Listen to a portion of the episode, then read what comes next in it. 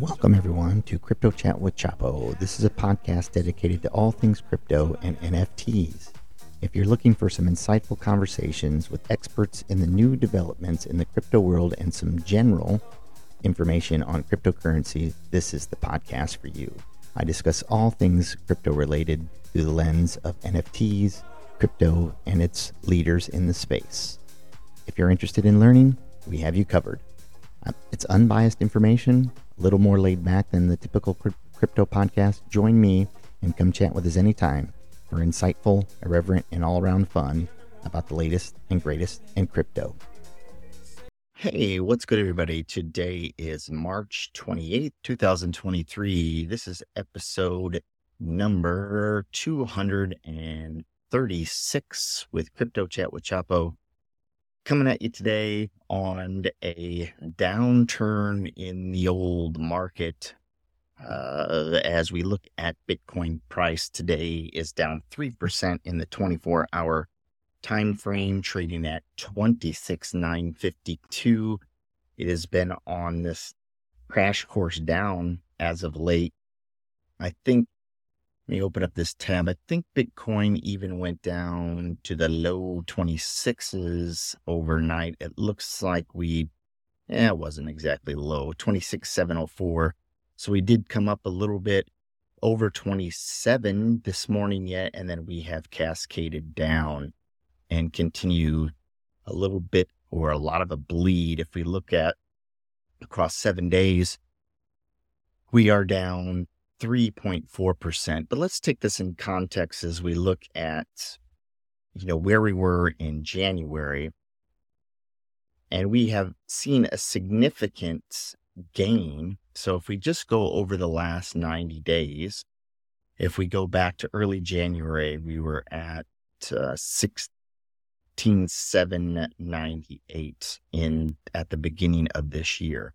And so we're we're up ten, over $10,000 even on a downturn here. So I think that that is definitely a positive when we look at the crypto prices. Now, I'm I'm still feeling like this is it's not all good in the hood. It's not all sunshines and rainbow. But we'll get into talking a little bit why I'm saying that after we review some of the other prices. BNB continues to slide, which is at $310, which is down almost 6% in the 24 hour time frame, which brings down the seven day to almost 8% and XRP continues a nice run. I'm sure a lot of people are piling into it because it's trending. I am still not interested. Same thing with Cardano. It's down 1%, but over the last seven days, it's up 5%. Doge still at seven. Doge really hasn't, comparatively speaking, it has not really had much volatility, you know, losing maybe a penny here, gaining a penny there it really hasn't moved very much. Well, you look at something like Matic, which was doing really, really well up to, you know, a dollar thirty or something like that, is now trading at a dollar six, even though they are, and I don't know all the details on this, but they are doing a ZK roll up. And I don't know how that translates in the Matic universe exactly, but the trend is down. Uh, Solana down 10% in the last seven days at $20 it's starting every let's face it everything is starting to show some real big weaknesses. And and if we look in the greater context this isn't just one of those where we have this pullback and then we go back up pull back and go back up. We ran up and we are pulling back and pulling back and pulling back. Now we're not that far off where we were when we were up to nearly 30K, which is the one that we really want to break. But the trend right now, especially over the last seven days, is a downward one. I A Polkadot at 595, not looking so great. Avalanche at $16, which is down uh, 1.8%. Interesting things going on at Avalanche. I, I did talk about or I did at least buy some UPA NFTs on the network, three of them, just because I had one and I decided to pick up another one because they're cheap right now. Who knows what's going to happen with Avalanche NFTs and Avalanche in, in general. Trader Joe has really bounced. It's over 50 cents. I don't know what's going on with that DEX. My experience in Avalanche was not great. At first, there was a big run up when they had their big to do with, you know, their Avalanche Rush or whatever they called it at the time. But since then, it's been nothing but uh, L's for me. You know, I did an episode on Jade Protocol, those scammers on Avalanche that tried to go into the BNB system and then bridge that money back. And they ran with the money and then pretended like uh, that they were saving it for people later. You know, you vest the tokens in these Jade tokens and then they're going to pay you back. It's all a scam. And, and same thing with their smarter coin. Great marketing, but so super scammy. Knowing that, and I've said this before, I do own Smarter Coin, full disclosure, because I'm going to continue to buy a little bit because they're good marketers.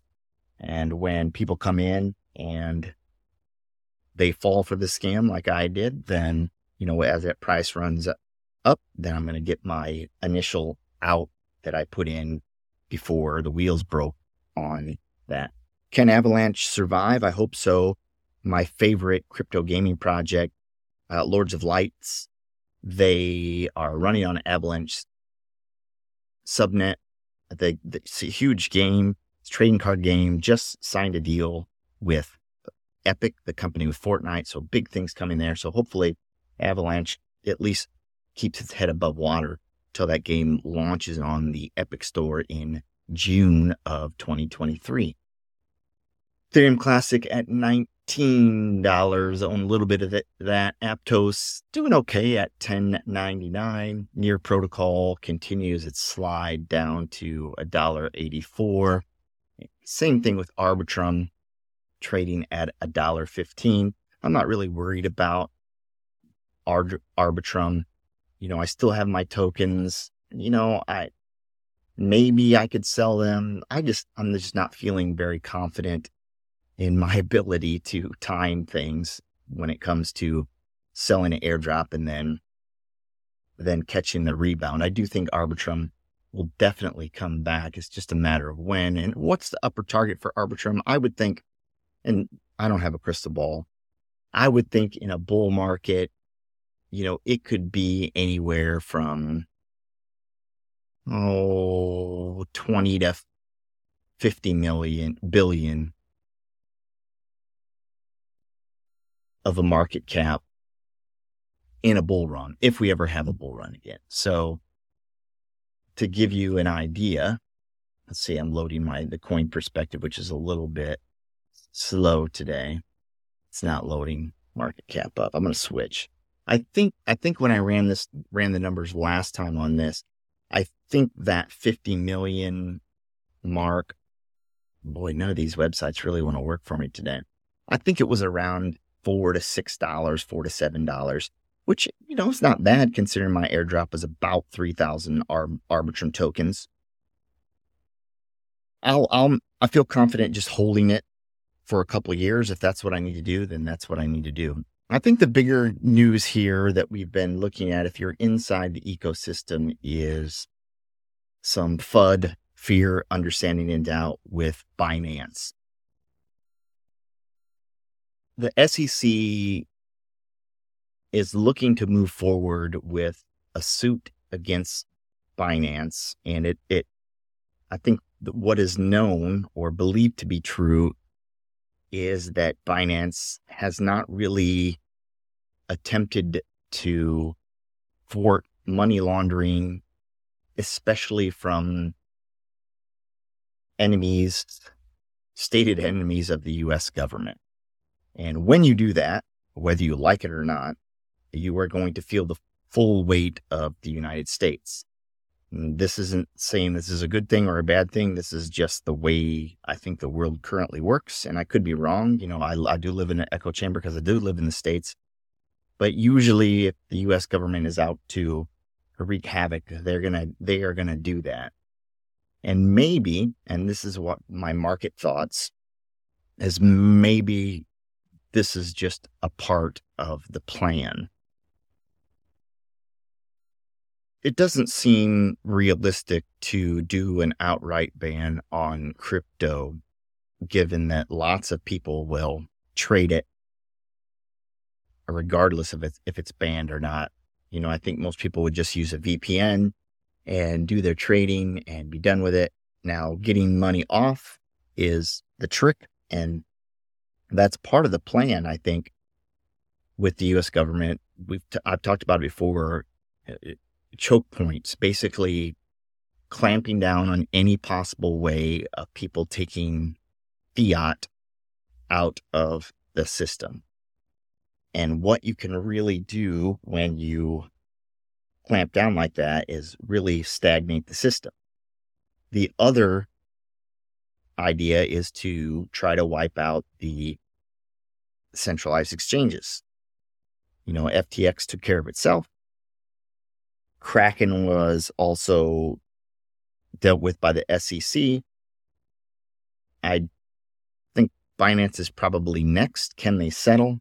That'll be the interesting thing to find out.